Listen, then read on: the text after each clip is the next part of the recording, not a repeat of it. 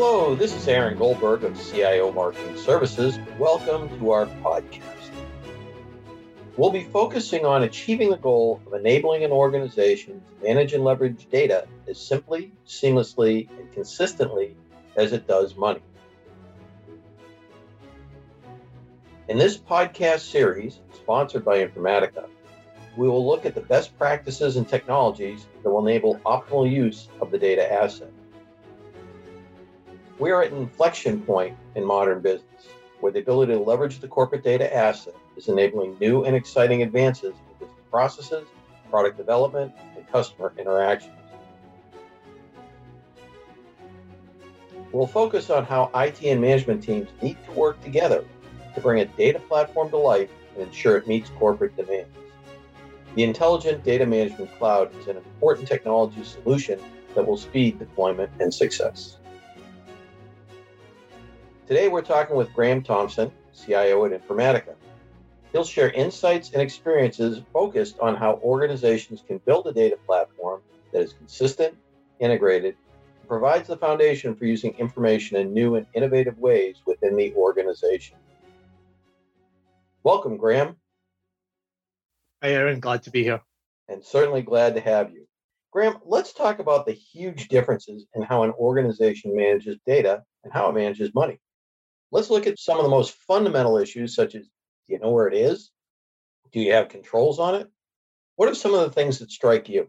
Yeah, so I think you know if we if we accept the premise that data is an important asset, and I think we hear people talking about about that all the time. So I think that's a generally accepted thing that data is an important asset. Then I think we should challenge ourselves to see if we are really managing it as such. So I like to use a, a an, an analogy between a CFO and a CIO. So if you if you have a CFO and you ask them these three or four questions, you get predictable answers, and sometimes you get a, a funny look of of course I know I, of course I know all this. So the questions are simply do do you know where all your money is stored? Do you know who has access to it? Do you have a way to categorize it into a common usable denominator? And bonus question, do you have a process to direct it for the most profitable purpose within your within your company. All, all CFOs are going to say, of course, I can do all that. So, so then if you swap uh, the CFO for the CIO and swap the word money for data in those four questions, you know, there's so much data coming from so many different sources that most CIOs or CDOs would say that they don't know where all the data is. They don't know who has access to it and um, they don't have a way to categorize it to make sure it can be it can be used. So can, can you imagine the CFO using the excuse that there's so much money and it comes from all over the place and it's always moving in and out and exchange rates change over time? We can't possibly keep track of it all. Well, I would argue that as a CIO, if you acknowledge that the data is important, uh, then the defense that you're using uh, is would be equally ridiculous if the CFO tried to use it. You know, Graham, that's just such a great point. But there's more beyond this. The lack of organization and management of data, it's it's not just an operational problem, but could also soon become a regulatory or compliance problem as well. Is this an equally important concern? Yeah, I mean, I, I think so. And um, and there's a couple of main reasons. One one is data privacy. I mean, how can you possibly demonstrate compliance if you can't tell where the data is and and who has access to it? And then how it moves around the organization. So just that very basic thing. We all have to comply with these privacy regulations, whether they're the, the regional ones like GDPR or whether they're industry specific uh, expectations on data privacy in healthcare, for example. But if you can't demonstrate that you know where the data is, you've got no shot at complying with these with these requirements. And the second reason is in support of basic financial reporting, the definitions of your business metrics like ARR need to be consistent and have clear ownership. And often these definitions are disclosed as part of your financial filings, or at least discussed with financial analysts. So, just for those two reasons, I think it's clearly a risk if, if it's not managed properly. It's very interesting to me because, Graham, I really appreciate what you're talking about because they're fundamental issues. And it's really not so much about technology, but it's really about the business operations and strategy. As a result, you know, we've talked about the differences in titles. Does a CIO need to focus less on kind of the, the care and feeding, so to speak, of technology and more effort and attention to how to get the business where it wants to be? I mean, it seems like we're very much toward the latter. Yeah, I think so. So, you know, I think that in some companies, the role of the of the CIO and sometimes the, the CDO, if the, if the CDO is the chief data officer, their role is more and more to create the linkage between the business objectives of the company and the and the technology that's available to enable it.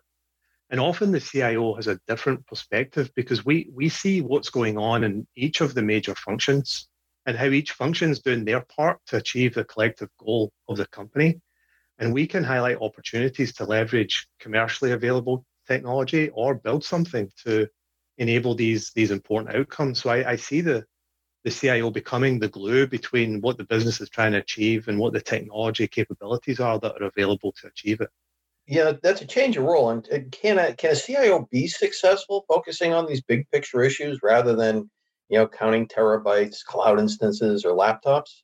Yeah, yeah, I think so. And really, I, I think that's where our focus should be. We as CIOs, we've been looking for ways to to add value and and earn the, the seat at the, the, the table when business strategy is being discussed. And this, you could argue that the time is now to to take advantage of of that. And there's no there's no doubt though that the infrastructure that runs the company and the technology that all of our employees use across the world uh, to be productive and collaborate with each other, it, it's really important. I don't want to I don't want to undersell the importance of that. And I think since at least the beginning of the pandemic, it's been probably more appreciated, but it's not really what moves the needle in your company. I mean, if let's say you don't buy the analogy to money that we that we started with, but think about how you manage your physical infrastructure today. You have a CMDB, you've got controls about how you detect and discover endpoints and what's on those endpoints, and did something change on the endpoint?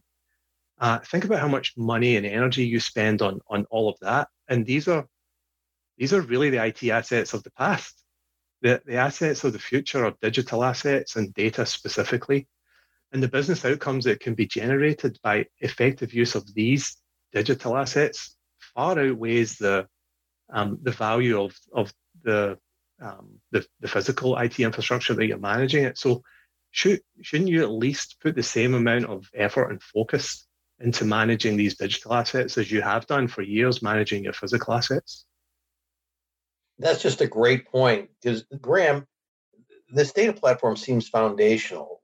You know, you need the availability of a consistent, documented, cohesive data platform because that's going to drive and enable so many of the digital transformation projects or activities that really are the strategic imperatives. If you don't have that data foundation, really you're, you're building on a house of sand, aren't you? Well, at, at Informatica, we certainly believe so. I mean, e- even think about the most basic process automation and how it relies on having the right data available. You know, improving your customer experience requires a 360 degree view of that customer. And it, it requires the ability to segment customers and contacts. And then, of course, you need a common definition of what a customer really is. And you know, sometimes it's most easily demonstrated in a in a common analytics scenario where a consistent definition of calculated terms, data lineage, is all required uh, to have a common, and it's required to have a common data source that can be used and trusted by multiple multiple functions. So think about, you know, every time you're in a meeting and someone produces a metric, notice how often someone asks a question about how the data was sourced and what the calculation is. That's time you could be spending discussing what to do about the metric and it tells you that as a CIO or a CDO, you've got the opportunity more than probably anyone else in the room to solve that problem. Yeah, it's a great point. And that's even if the other people in the meeting accept your definitions, which isn't always the case. Yeah. You know, it seems to me if an organization organizes their data, won't a lot of these transformational solutions, the analytics, the becoming a data driven business, all those initiatives be much simpler to build and deploy you know, what's your experience as a CIO solving these problems? Yeah, so what, what I would say is that the marginal effort required to do anything new will be much reduced because you don't have to do the the go get the data bit, which is usually step one in any interest in business problem or or new opportunity, the, the first thing you have to do is go get the data. So let's say at, at Informatica, we wanted to automate um, a marketing campaign for only those contacts in Fortune 1000 accounts in North America, in financial services or hospitality that also currently use our cloud products and they have more than 80,000 employees. Um, and then we want to track responses and pipeline creation by sales territory, score those leads that come in based on a custom scoring model. If we wanted to do all of that, and that's a reasonable ask to go do that. If you had to start from scratch, it's going to take weeks. It might even take weeks to agree on the, the population of accounts that make up the F1000 in financial services and hospitality. So we, we can do that in a matter of hours. The customer data already exists in our MDM system. It's segmented using CDP, the customer data platform. And we have our data warehouse on Azure supported by all of our own data integration, data quality, and data governance products. So because all that foundational hard work's already done, we can get straight to delivering the, the, the business outcome. So so it's a long answer, but really the it's about setting the foundation and then the marginal effort of everything else you do on top of that foundation will be will be much reduced you know that just it, it makes perfect sense and i want to ask kind of a little bit of a technology question that builds on that which it seems some IT professional preach the change everything approach. You know, if it existed before, you know, 2017, we don't want to use it. We need to migrate from it. But it seems to me leveraging data that exists today, even if it's in legacy systems, even if it's on a mainframe, is it, it, could be a lot faster and more efficient in terms of getting that solution like you described for the F1000 hospitality financial service accounts in place. Is that your experience? Yeah, definitely. I mean, I think the reality that most CIOs face today is really we're all in a, a truly hybrid environment where you know some maybe maybe most applications are in the cloud now, but some are still going to be on prem. Your data warehouse might be on prem or in the cloud, or maybe it's not even a global data warehouse yet. Maybe it's still uh, at the, the, the department level and it needs to be made global. But there's certainly useful data, raw material at least contained in all these legacy uh, applications and and the new the new cloud applications. And CIOs, we can't we can't wait until all the technical debt is eliminated and we have a clean cloud only application architecture I think you have to start now. And and the good news, I think, is that there's multiple on ramps to a better state of data management in, in your company. You, you can start by modernizing how you integrate applications using cloud data integration, then use that same data integration for ingestion into a data warehouse. Or you could start with data cataloging to get a, handle on, on where your important data exists, where it came from, and then put some governance around the definitions of that so that it can be used safely across a company. And each step that you do opens up incremental opportunities. So I think the most important thing is to to acknowledge what you got. Um, don't be afraid of all the technical debt and the hybrid environment that that we're all really living in, and just start and pick a partner that can help um, throughout the entire journey. You know, Graham, one of the IT professionals I've known for many years has a great practice that after every project, they write down the three things they wish they'd known beforehand. Kind of going in the same direction with you, what advice do you have for CIOs embarking on enterprise scale digital modernization efforts? What would you tell us to do? Yeah, so it's all it's always um, it's good to get other people's perspective. I'd be happy to share to share mine. So this it it's not like uh, an ERP implementation or a typical software project with the objective of delivering a, a few uh, business outcomes that have been defined up front. It's really a new way of thinking, and it involves it involves embracing the fact that the data is an asset, and that your business needs to be prepared to treat it that way.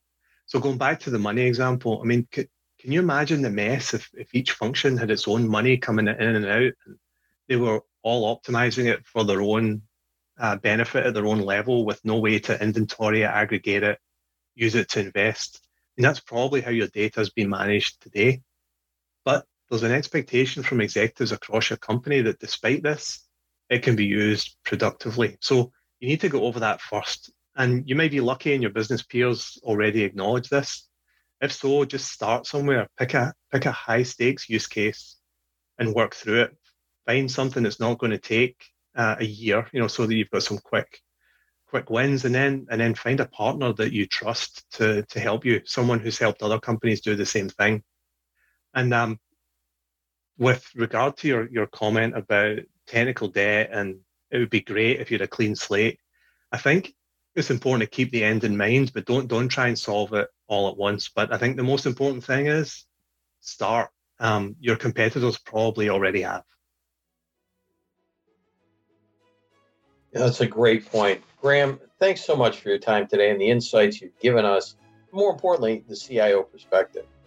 I really loved the way you differentiated between how we manage and document money and how we do the same for data. Lack of discipline in the management and integration of data makes it impossible to run a data driven business. At some point, the inconsistencies and hidden flaws will impact the organization. You can't live on luck.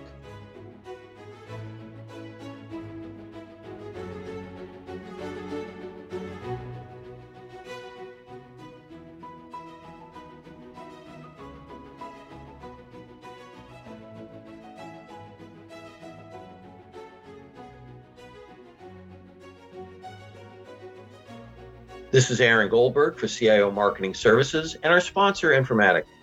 Thank you for your time, and we hope you enjoy the rest of our podcast series. This series is available on Apple Podcasts, Google Podcasts, Spotify, or wherever you get your podcasts.